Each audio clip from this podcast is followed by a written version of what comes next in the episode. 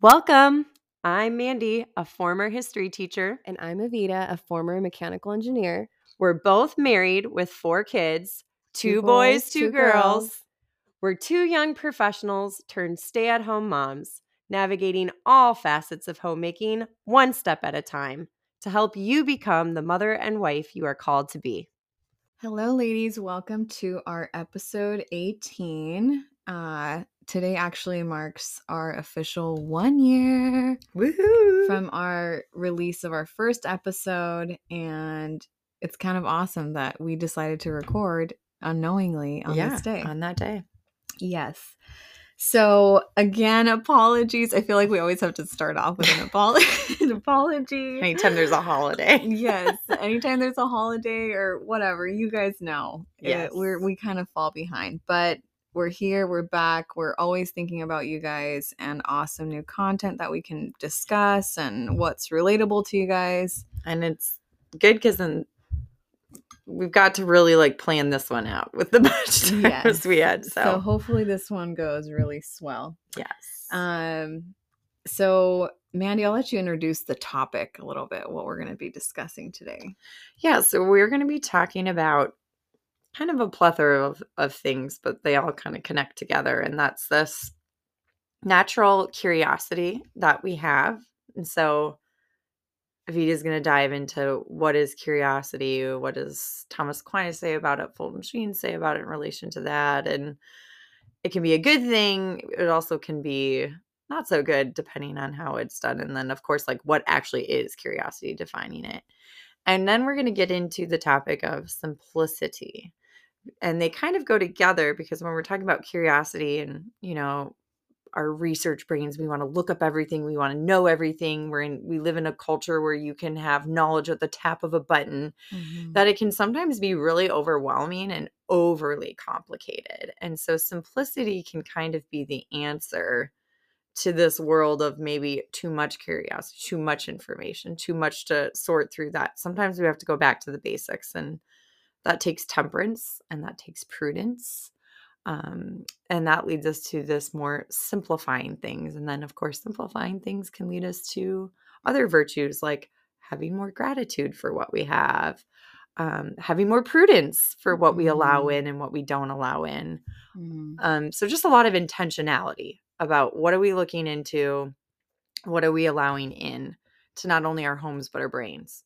Right. And and a lot of this I think has to do with because recently and and I feel like anytime any kind of holiday season comes up or a special event, you can be so easily distracted from the main point Mhm. that you either occupy yourself with things you shouldn't or things that don't matter or it's just I don't know, it kind of just deviates from our duty. So Yes. as homemakers we often are curious about a lot of things right like for like what's some people i know obsess about what's going on in the world and politics i'm not personally one of those people but i know people like that and it can be kind of doomy gloomy but anyhow um what may- maybe relates to me is like most up to trend home decor styles, focusing on the latest and greatest toys to entertain our children with, being hyper focused on how to help those outside our home.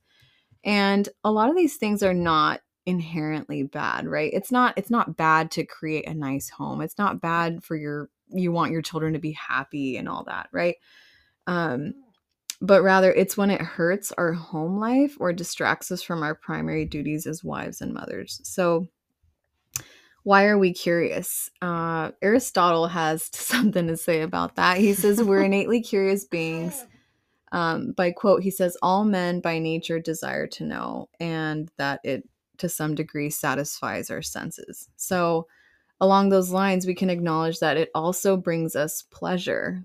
Like, personally, for me, I get an adrenaline rush when I find something at the thrift that perfectly resembles the latest home decor trend that I found on Pinterest. And you know, I'm curious. Like, I'm I'm online. I'm like, what's everyone doing? What's the color of the year? Sherwin Williams. You know, like to me, this stuff kind of matters, right? It creates the home life.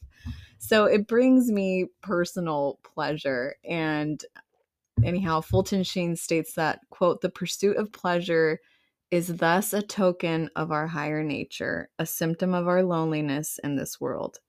So it is a Mm. God given desire to want to pursue things that kind of fill our cup, you know? Yes. Um, and when it goes awry, so St. Thomas Aquinas uh, kind of breaks it down into two uh, two kind of categories. So curiosity versus studiousness. Um, St. Thomas Aquinas discusses curiosity versus studiousness, and the difference is between and the differences between the two. The former being a vice, and the latter the corresponding virtue. He states that Hmm. curiosity as a, as a vice is the disorder and the tendency of the appetite for knowledge, which Mm. is always present in man since the desire to know is part of his nature. And in contrast, studiositas or studio studiousness, as understood by uh, St. Thomas, is the moral virtue by means of which the knowledge is obtained that allows man to live a good life. I love this because it I feel like it's speaking to me. Speak. so recently I've been getting into the um, Israel Hamas war because I didn't know a lot about it. I've heard a lot of heated debates on both sides and Mhm. I'm a history teacher so I'm like gosh like Yeah, how I does this compare know. to you know Mhm. so I think it's good to stay up on current events but it started becoming mind numbing with how much information was out there like Right. I mean, let's think about it. World War II, were there concentration camp videos that we could pull up on our phones and like Mm. see this? And no, there Mhm. weren't. In fact, there were pictures kind of circulating, but people thought they weren't real and Yeah, really. propaganda. yeah, propaganda. And like American soldiers were like shocked when they entered these camps for the first time. Like they Yeah. didn't realize how bad it was. And I'm not saying that's good either to have things more hidden. But now Mhm. we have the opposite problem where nothing's hidden. And I'm like looking at these videos and these hostages are describing what happened to them and I'm hearing things that are happening to babies and it's like I just felt so, dark. Much. It's And it was too much. Right. And I love that that the studiousness like okay, am I just looking knowledge for sake of knowledge or am I looking up something that's going to make me a better person? And I was getting to the point where why am I listening to all this? Like, I'm glad I know the Right. atrocities that are going on because that's important. right to be. I need to pray. I need to pray. I need to pray. to and I need to be like so grateful that any problem I have wouldn't even come close to that. Right. And so I think it's good to be aware, but again, having that prudence of like stopping when it's enough Mhm. right? When do you Mhm. cross from I'm being studious and doing my due diligence to know what I'm supposed to pray for as a Christian and as a citizen, Right. but I'm not getting to the point where I'm just feeding this thirst for knowledge just so I Right. know Like everything where about it. is the boundary? Yeah. Where is the limit? And I Because at some point it, it could affect your home life. and I'm not like an Israeli general that's making like I don't need to know all the ins and outs Yes, of the yes. battle like, plan. You don't need to go in that hole. that's not like, my job. yeah, this endless abyss where you're Yeah. probably not going to get the answers. right. I'm not. Yeah. and so i mean i i'm glad i'm more informed i'm Mhm. certainly glad um i think it's important to not take media's word for it not take other people's word for it and do research that's the studiousness part i need to be well informed Right. so that when i hear these things you know like especially as a history teacher yes Yeah. but yeah it's when does it cross because i feel like it can easily shift from one to the Right. other uh especially in our world of where it's like you know thomas aquinas is saying this in medieval times yeah. like look at how much more access to knowledge we have yeah, like he's stressing discerning on what you should be intaking and why. And back then, things were so much more like limited. You didn't know Mhm. about anything going on pretty much outside your town unless it was like come like me- came by messenger or something. Right. Like a literal person coming leaving a note.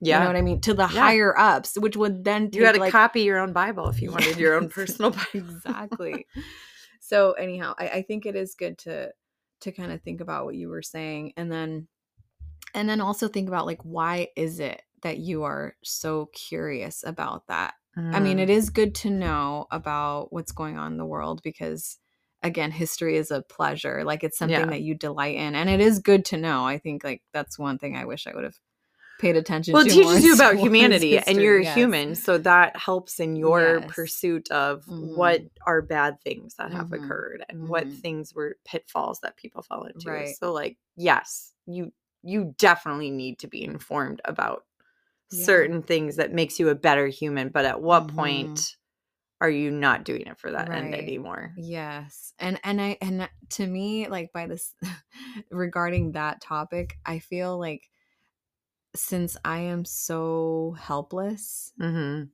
like I, it's not like what's the point because I don't want to Yeah. make it sound like I don't care because I do care and I feel like this stuff kind of pains my heart and it is a little overwhelming so I kind of choose to just not look, you know what I mean?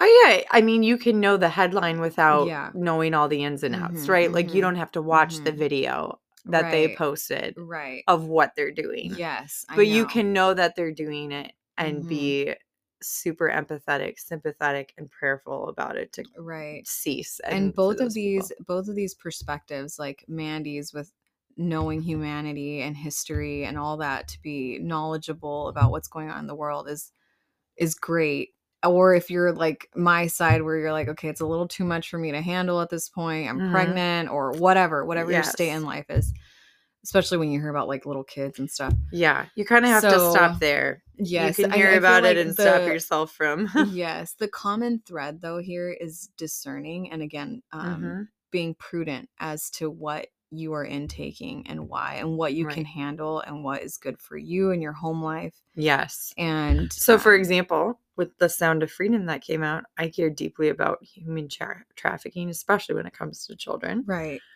And that video was really interesting. But yeah, I was pregnant at the time. I knew my Mhm. emotional state, and I was like, I can't watch that evil right now. yeah It will not serve me. exactly But like it's gonna make me by go all means, for people that watch that and like they're made aware of a situation they weren't and they feel Mhm. called to do Mhm. something about it in their state To of life that they can. Yeah. yeah yeah Great. I'm so glad it's out there. But yeah, you have to be prudent as to what you're intaking in your brain. exactly exactly so so back to thomas aquinas to make the distinction clear he isn't saying that the desire for knowledge is evil because it cannot be knowledge in itself is always a good Mm-hmm. rather it is evaluating the evaluating the reason behind the desire to know is it because we want to be is it because we want to be better and it results in arrogance? Is it because we are consciously evading our duties and occupying ourselves with what is not important? So Guilty of that one. yeah i mean it can fall Let me look up more videos on how to update a garage that I'm not going to be updating so I don't have to clean mine. Exactly, exactly. It's like how do i refinish tile? This video said this. What about like five other videos? You know anyhow. So again uh and so anyhow what does this all lead to? What what should we practice in order to know and make the right decisions? So there's a couple virtuous solutions that uh, mandy mentioned at the beginning of the episode. Um the antidote to this kind of curiosity is prudence and temperance. So living a simple life another thing that you'll go into later on that mandy will go into is how we can practically apply the solution. So prudence um, as defined in the catechism is the virtue that disposes practical reason to discern our true good in every circumstance and to choose the right means of achieving it Gosh, I feel like if there's one virtue you could say that we lack as a world today the most, it'd be prudence. yes in fact- There's very little discernment Yes. and there's very little you can do so, a right thing in the wrong way. Mhm. Like there's two parts to that. It's knowing the right thing, yeah but then doing it the right way. Yes. So this goes perfectly into what Thomas Aquinas says. He says, prudence is right reason in action. Mm. And you're right. I mean, he he also he also calls he also ranks prudence as the first cardinal virtue because it is concerned with the intellect.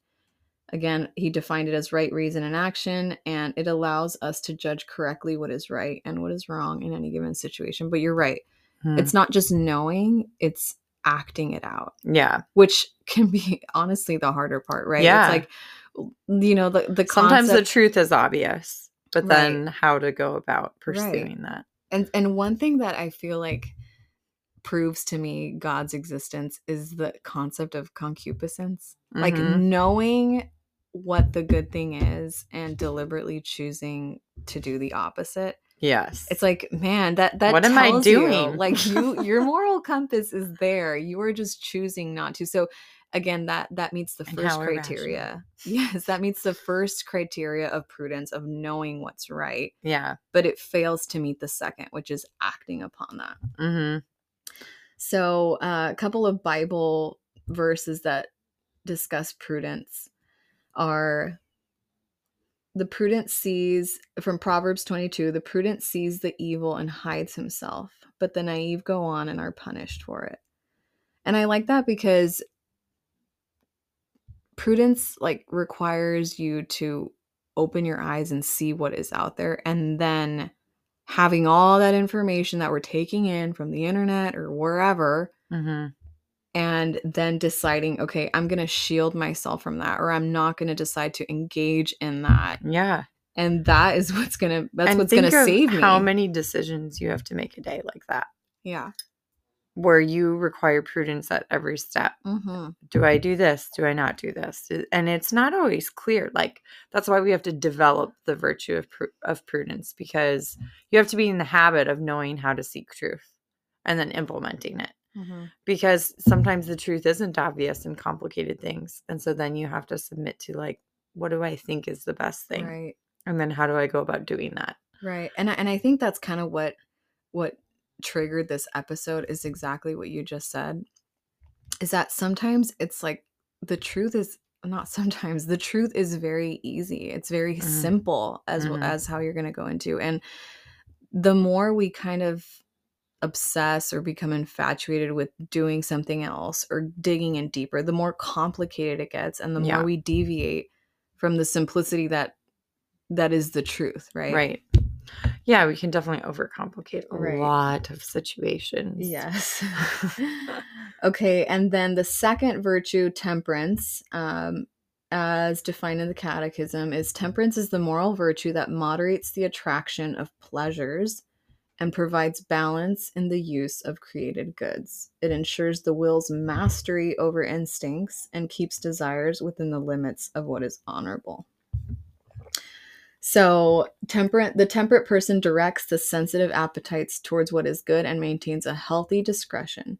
Temperance is often praised in the Old Testament. Do not follow your base desires, but restrain your appetites. i like this one too because when you hear temperance you can just assume it's food and drink because Right. it's usually associated with that but it's like being temperate with pursuit of knowledge Right, limiting yourself. limiting this i mean how many things do we have to limit ourselves we have to limit our curiosity Yes. like, right we have to Yeah. limit um what we bring into our homes like if we're just talking material things right, Right. so it's I'm laughing because before we before we were recording, I was telling Mandy how, you know, you get later into the pregnancy stages and you start to feel heavy and you're like, okay, this is normal, but I don't like it. And the temperance aspect, I was when I was telling my husband this the other night that I was frustrated, like, oh, I'm feeling bigger and whatever. And he he casually mentioned, like, well, you know, like you could try making like healthier eating decisions. And I'm like, what? Wait, no. Like, what do you mean? I'm a healthy person.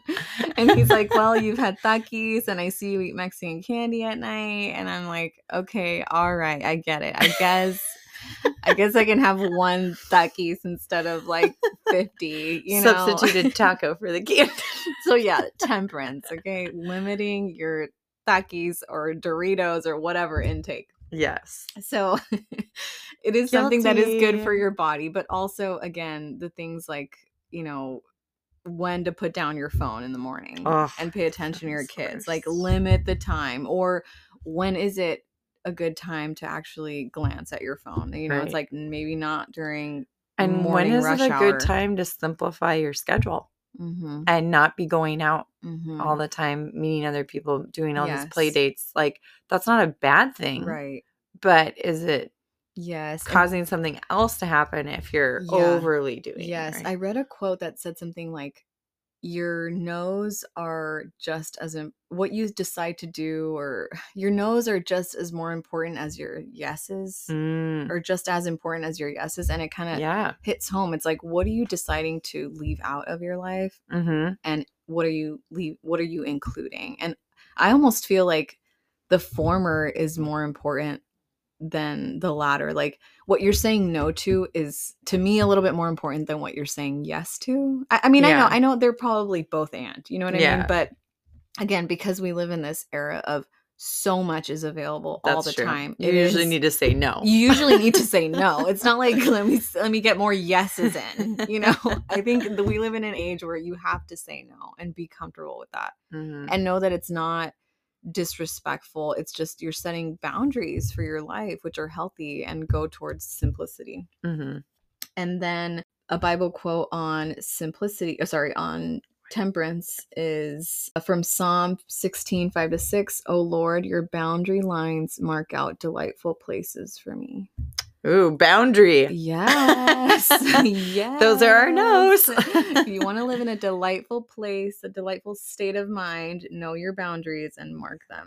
All right. So when we're discussing simplicity, obviously the first saint that came to my mind is Saint Therese of Lisieux, known for her little way, which was just a very simplistic way of how to live out a life of charity.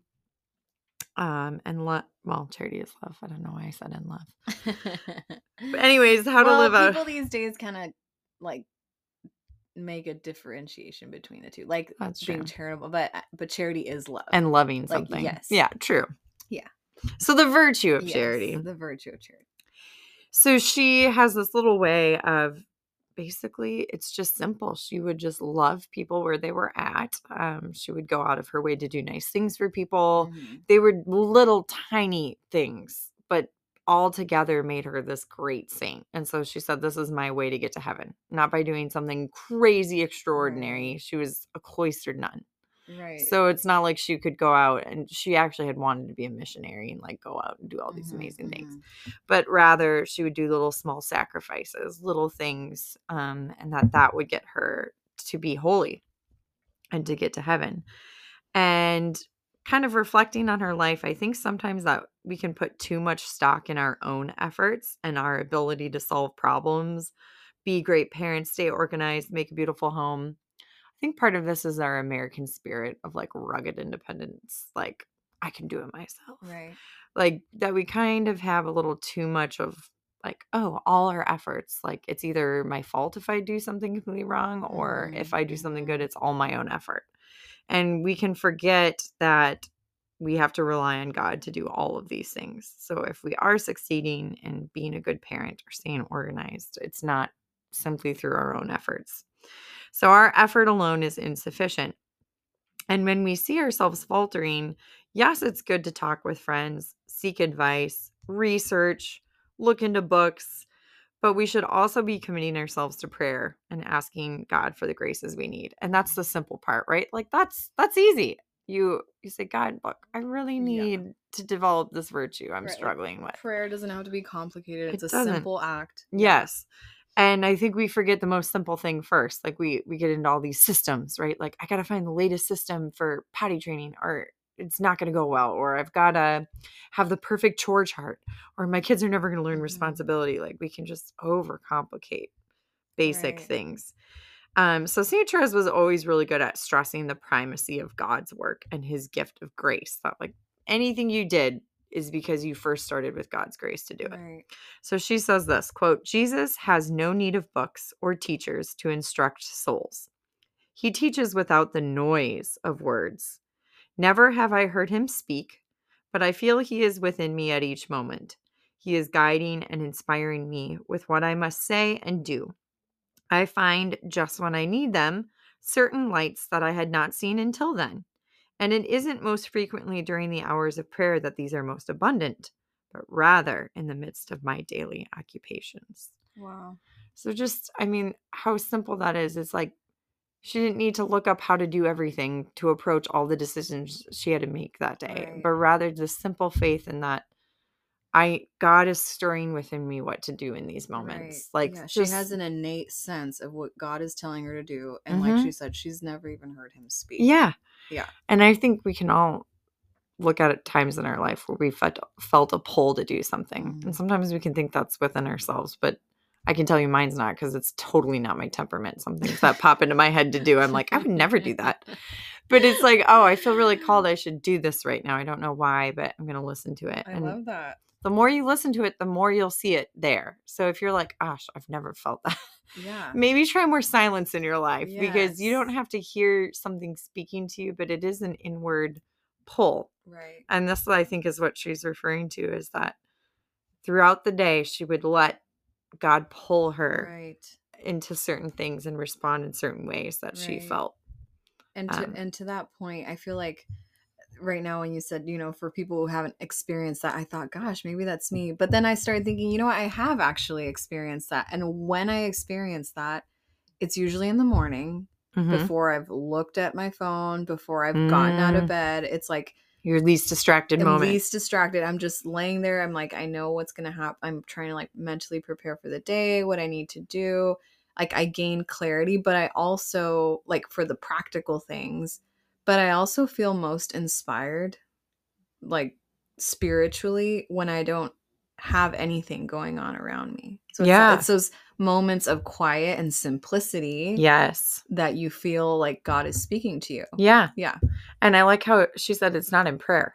Like it doesn't have to be perfectly like, okay, I'm in adoration and that's the only time I'm going to hear God. Exactly. But, like, like- me, like in the morning, I'm not Yeah. necessarily praying. I no, just feel like but you're you're what- thinking and you're you're taking time to think and that's Mhm. where you're allowing that inner right.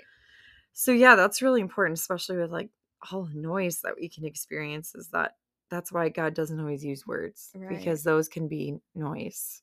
Mhm. Um, words are beautiful and they're very poignant and they have a lot of power, but sometimes we need silence. Mhm, So, mhm.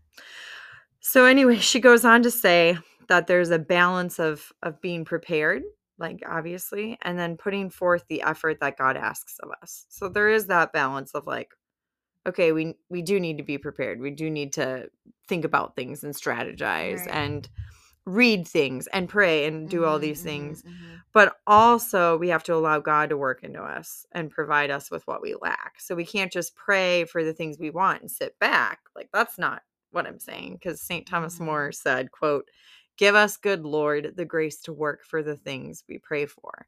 So we're not Yes. passive by any means, but at the same time you have to recognize your need for grace. Right, Uh, like knock and the door will be open. Seek and you shall find. It all starts with an action on your behalf, Mhm. and God will grant you, grant you the grace you're seeking. Yeah, and Yeah. he doesn't wave a little magic wand and all of a sudden poof it happens to you. Usually Right. you have to participate in the fulfillment Right. of that prayer, which is what Thomas More is praying, right? Give me the grace to be willing to do that, Mhm. to make that happen. Right. And so I think, you know, that's like if you're like praying to God, please sell my house, but then you never contact a realtor or put a for sale sign. Like Yeah. you have to do Yes. something in order Yes. to to have these things come to fruition, but you do need God as well. So she says this um kind of regarding that quote, I have frequently noticed that Jesus doesn't want me to lay up provisions. And this really made me think of all the stocking up craziness. Even though she's not literally talking about provisions, it just my Mhm. mind immediately went Mhm. there like, are we getting overly concerned with provisions? Anyway, he nourishes me at each moment with totally new food. I find it within me without knowing how it is there. I believe it is Jesus himself hidden in the depths of my poor little heart. He is giving me the grace of acting within me, making me think of all he desires me to do at the present moment. What does it matter, Lord, if the future is bleak? I cannot pray for tomorrow's needs. Keep my heart pure. Keep me in your shade just for today. So, just the Mm, simplicity of God will give me every grace I need today if I ask. right. And we will take each thing as it comes. Not let me think of all the things that could happen and mentally prepare and stock Mhm. up provisions and be Mhm. all ready to experience this. And honestly, when I think of what anxiety is and how like crazy rampant it is in our world today, you you hear How about like the numbers, how crippling. people who have it. Oh Yes, my I think that So this plays a huge role in that constantly thinking about what could happen Right. and mentally preparing your body for it to happen. right. And that's why I think it's so crippling. It's like your body's in constant flight mode.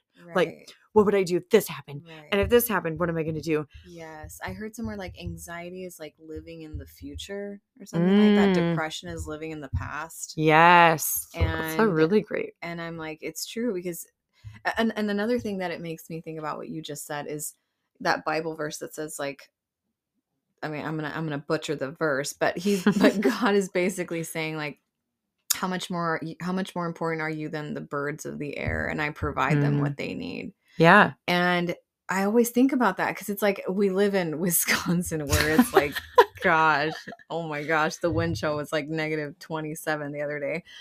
And and I and I still see birds outside and I think, oh my gosh, they are living like their wings are They're flapping. outside. They're not frozen to death.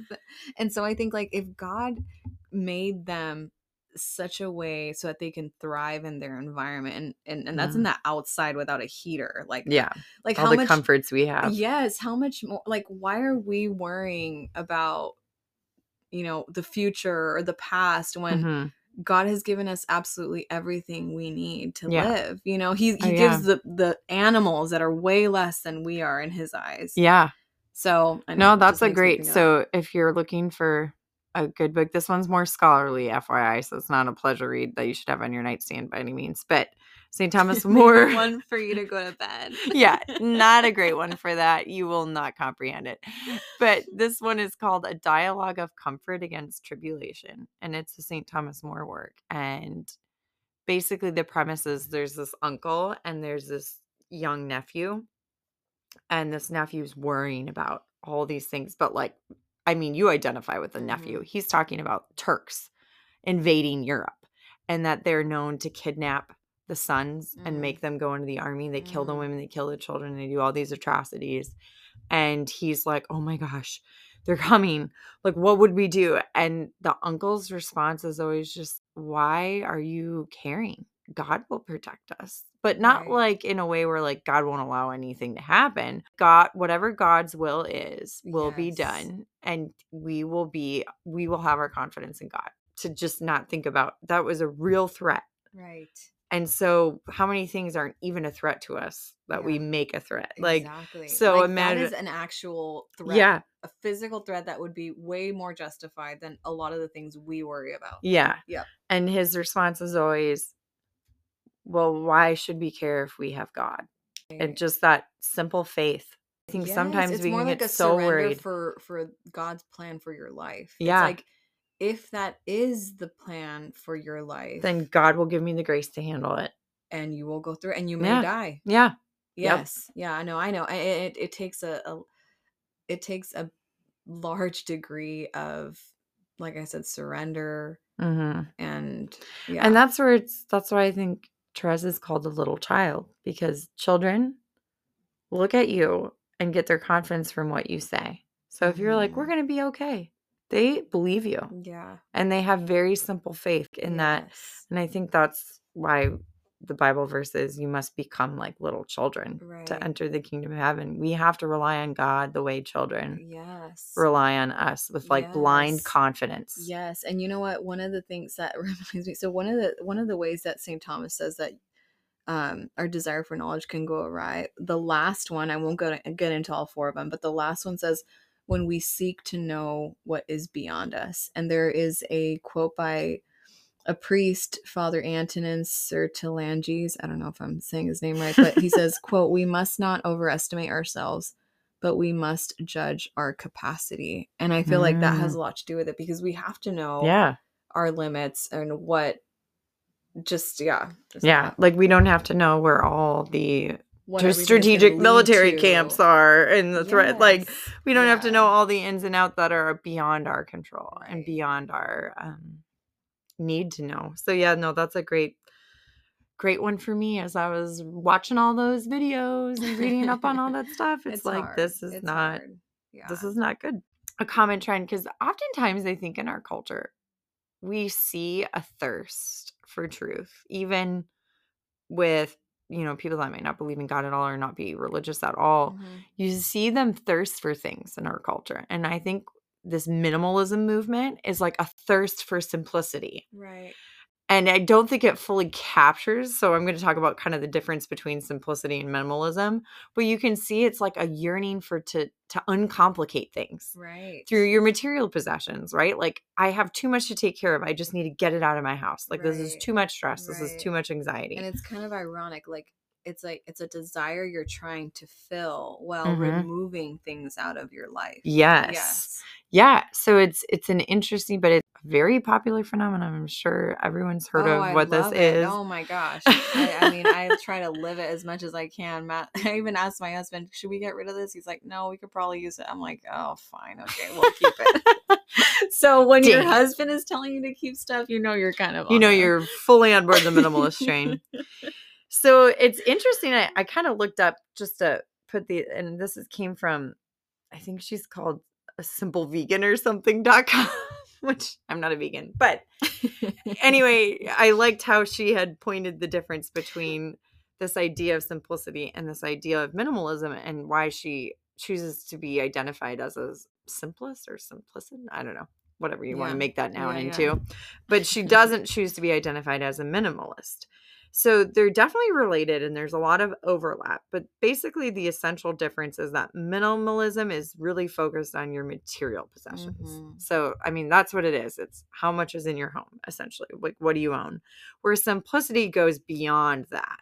And it's Mhm. more focused on a state of mind or an approach Yes. or an that. attitude. So, like, it's the essence, right, of, of what you're doing. So, minimalism is part of that, but simplicity is this bigger picture of like what all this includes. Right. So, minimalism is like a process.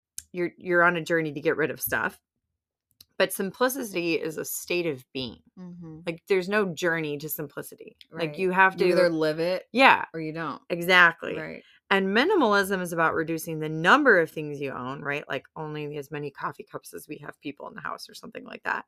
But simplicity is about living with less complexity. So, not Mhm. just in your material possessions, but what are you overly complicating Right. in your life?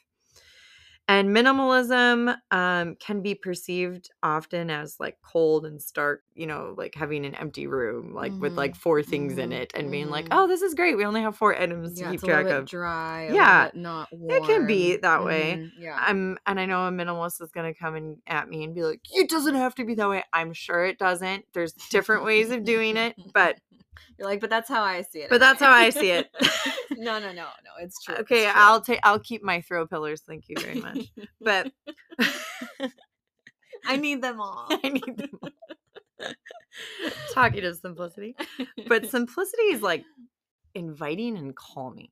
So Mhm. it like I said, minimalism can help with that because a room is more inviting if it's not filled with stuff. exactly. um, but it's more about again your your approach to everything.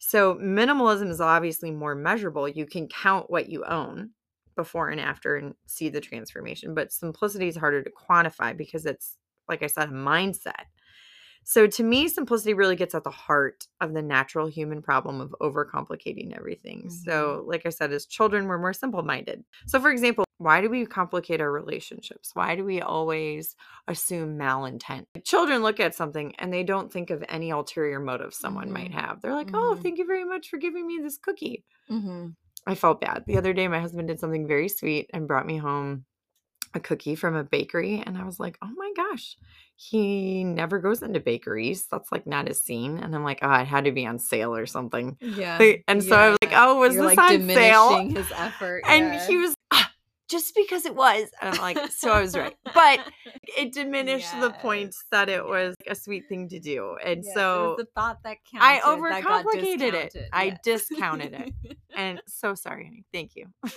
It was Loved it. delicious. Do it again. Even if it's not on sale. Just kidding. Yes. It's just this we can just overcomplicate relationships by like being insecure. Like, did they really mean it when they said that?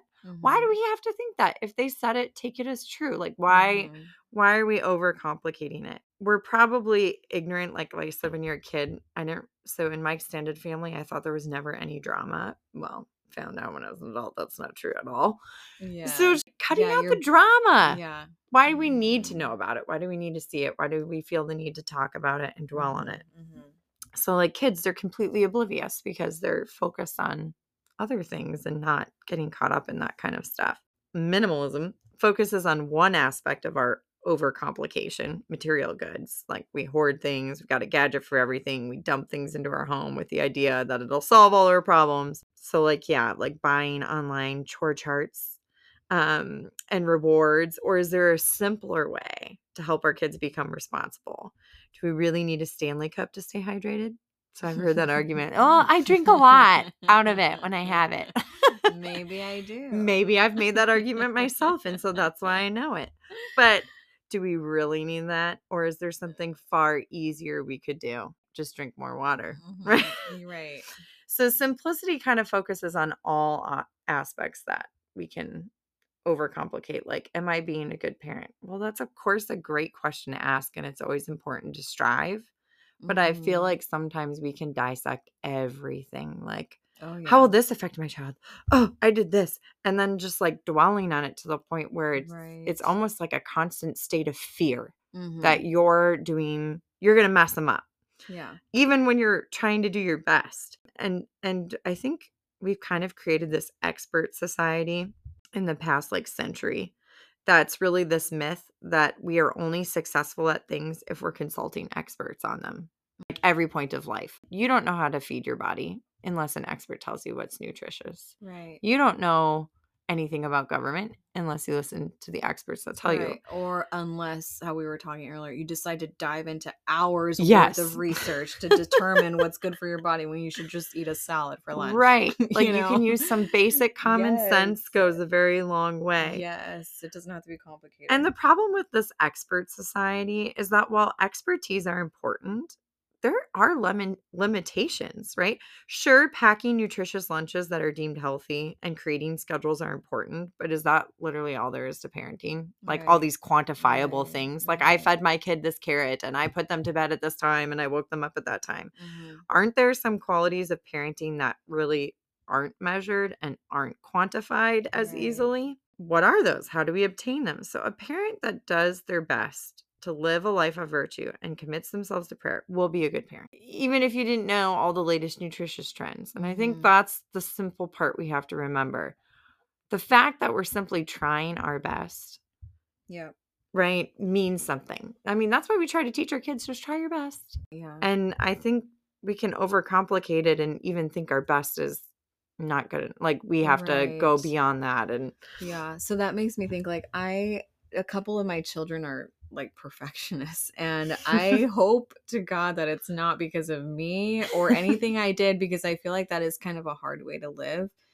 Uh, my husband and I were both pretty particular. He definitely wins on the particularity contest but um but anyhow so the other day my daughter she was coloring something and i have emphasized like color between the lines Sure. you know like it's Totally just a normal thing you Yeah. know I, i've Teaching never like skill. yelled at her to color between the lines it's not like i've traumatized her in that way or anything but she just she just accidentally colored out one big line and she lost it she was crying for i couldn't console her oh, she said it's not perfect she wants to start over she she was just distraught and i and i and i didn't know how to react at the moment. I'm like it's fine it's fine you just keep coloring it looks good no one's even going to notice whatever. Hmm and then i looked into it later and i thought like how is it that i can better teach her that you don't have to seek perfection right? Yeah.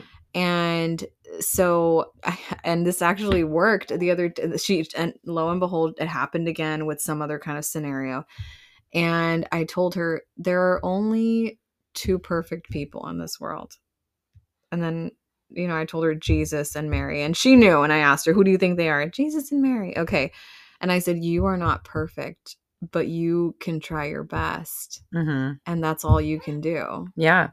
and so don't expect to be perfect because you won't be perfect Right. you know? And she's like okay. And she got it. She just took Yeah. that in stopped crying dropped it and now i think she's actually okay with making mistakes. And And anyhow, I, I forgot why I even started bringing that up. no, but you were the that pursuit of perfection. yes, yeah, that that it can overcomplicate your life. Yeah. and, you know, it can lead you. Into and that's so else. true. Like I have the same problem, and I'm sure I'm projecting it on my kid too a little bit because he's the same way. Or I'm like, oh, it's okay.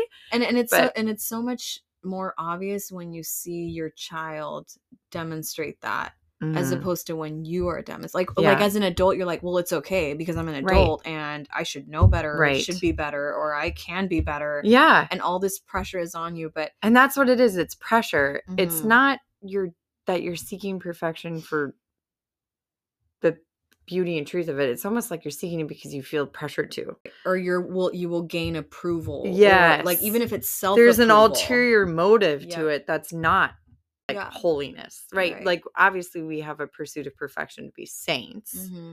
Um, that ultimately will become holy in things. Um, right but in like little everyday things like there are plenty of mistakes to be made and even saints had faults they were always overcoming right and pitfalls and and things of that nature but yeah it's important to realize that sometimes our pursuit of perfection we lose sight of what real Mhm. perfection is exactly and we get caught up in these distractions and i think a lot of parents that's why you can put pressure on sports it's like well why? What what are you trying to achieve through that? Like what what's the end goal? Also it's like, usually you not your kid. child? What are Yeah. you teaching your child? Yeah You and i that- even feel that pressure as a parent like if i if i see my kids struggle with something in homework i i get this like anxiety like oh no should i have done more? This is Mhm. fine. This is Right. normal and you kind of make it about you yeah instead it of was what's not about happening. him and i realized i was making him on edge. Yes. And i Oh, like i know oh i can't believe we didn't learn this. And you know and i'm like what am i doing who cares like so like i just You're like who cares he's Yeah. five Yeah. yes yeah So I was like, oh, well, here's how we actually do it. And we'll work on it. Yeah. And it's not a big deal. And it's just, yeah, sometimes our, our pursuit of perfection is not really, we're not actually pursuing perfection. We're pursuing something else. right So I think that's important too to look at. Just Right. like curiosity, you have to look at, well, what's the motive? What, yeah what are you doing when, and be more reflective about it. right So yeah, keep it simple. Um, or as Michael from The Office says, keep it simple, stupid. duh Duh. Um, just to kind of close, as a, a thing to think about moving ahead after listening is try and simplify. So, do you need every room in your house to be completely redecorated and up to top standards? yes Yes. I was gonna say I have a problem with that one. right yes but like, in yes, five but no. years not tomorrow Oh, yes, Yeah. the slow and steady. Yeah. Yes. Do we need all these material possessions? Do we need a new car if the one we drive is good enough and reliable? Actually, my husband and I just talked about this one because there's kind of this idea, right? Like if you sacrifice now and save up, then you can buy the nicest car you want. My husband and I were like, should you do that though? If you have a perfectly great car and it's reliable and you like it, do you really have to have a flashy car like in your life? Like, should that be your pursuit? What you're Right. pursuing? and again what is the end goal Yeah. why again that's it's like something to think about do we Mhm. need everything to know everything about everything and constantly need to be scouring the internet for it do we already have everything we could possibly need and what we really need is to focus on what we have and do with it what god will just a reflection to think about and this is for myself as well what is god placing on your heart right now what does he want you to change or do and when you get that answer during silence in the morning or reflection, yeah, front of mhm. adoration, wherever you're going to get that, how can you simply submit to it, accept God's grace, and get it done? So, with a world that's full of anxiety concerning all the things we lack, all the problems we have to solve, what bad things might happen, let's try to have that faith of a child, leave it at God's feet, and say, He'll show me the way. He's going to take care of these problems. Good reflection going into the week.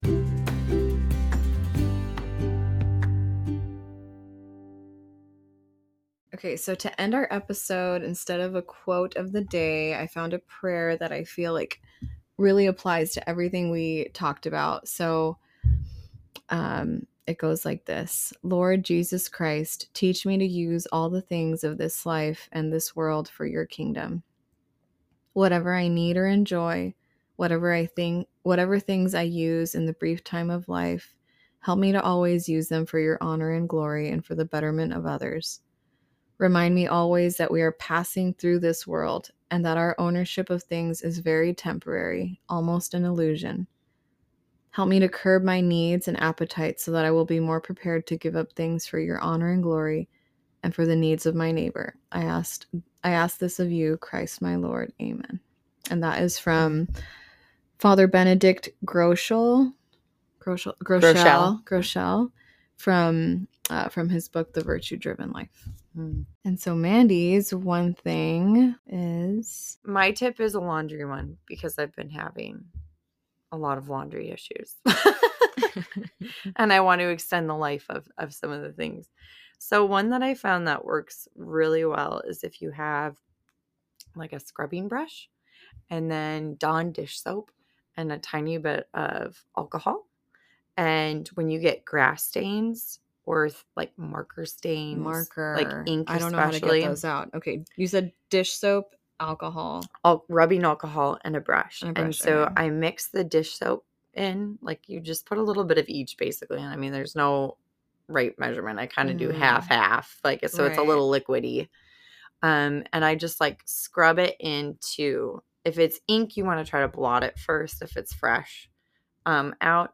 But a lot of mine are set in by the time I get to them. So I Yeah. use the brush to kind of get it into the fibers Okay. and then you just wash like you rinse it with cold water And and then you out. just throw it in the wash and i've gotten pen out of my kids be careful with the alcohol of using it too much of it though because it does fade colors so Yeah, you don't want to like dump a bunch on there Okay. you just a little goes a long way Okay. but yeah just scrub it into there then rinse it off or you're gonna end up with suds galore um in your washing machine if you leave all the soap on Yeah. it and stuff Yeah. so That's definitely rinse it off That's a good tip because my right now I have marker on pants that I don't know how to get off. So, Yeah. Anyhow. your alcohol is your friend Yes. in many ways Just and rubbing alcohol. rubbing alcohol and my tip is to find yourself a word of the year. Um, I posted this on our Baby Steps Homemakers Instagram, and you that's should totally plug. follow. Yeah, a little plug for there. uh, go ahead and follow us on there if you enjoy our content. Um, but anyhow, so I would I would I would uh, say that it would it's a good practice to have a word of the year to kind of help guide you. And um, the way that I came up with mine was, you know, after being home for the holidays, it kind of led to some introspection.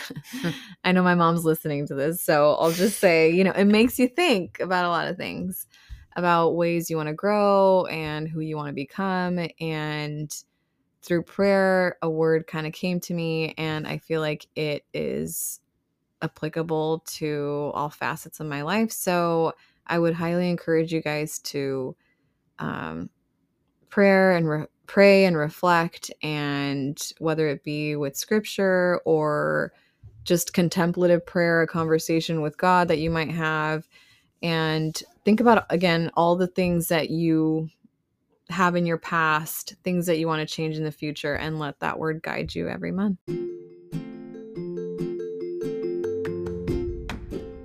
You got this, Mama. And don't forget, God walks among the pots and pans. See you next time.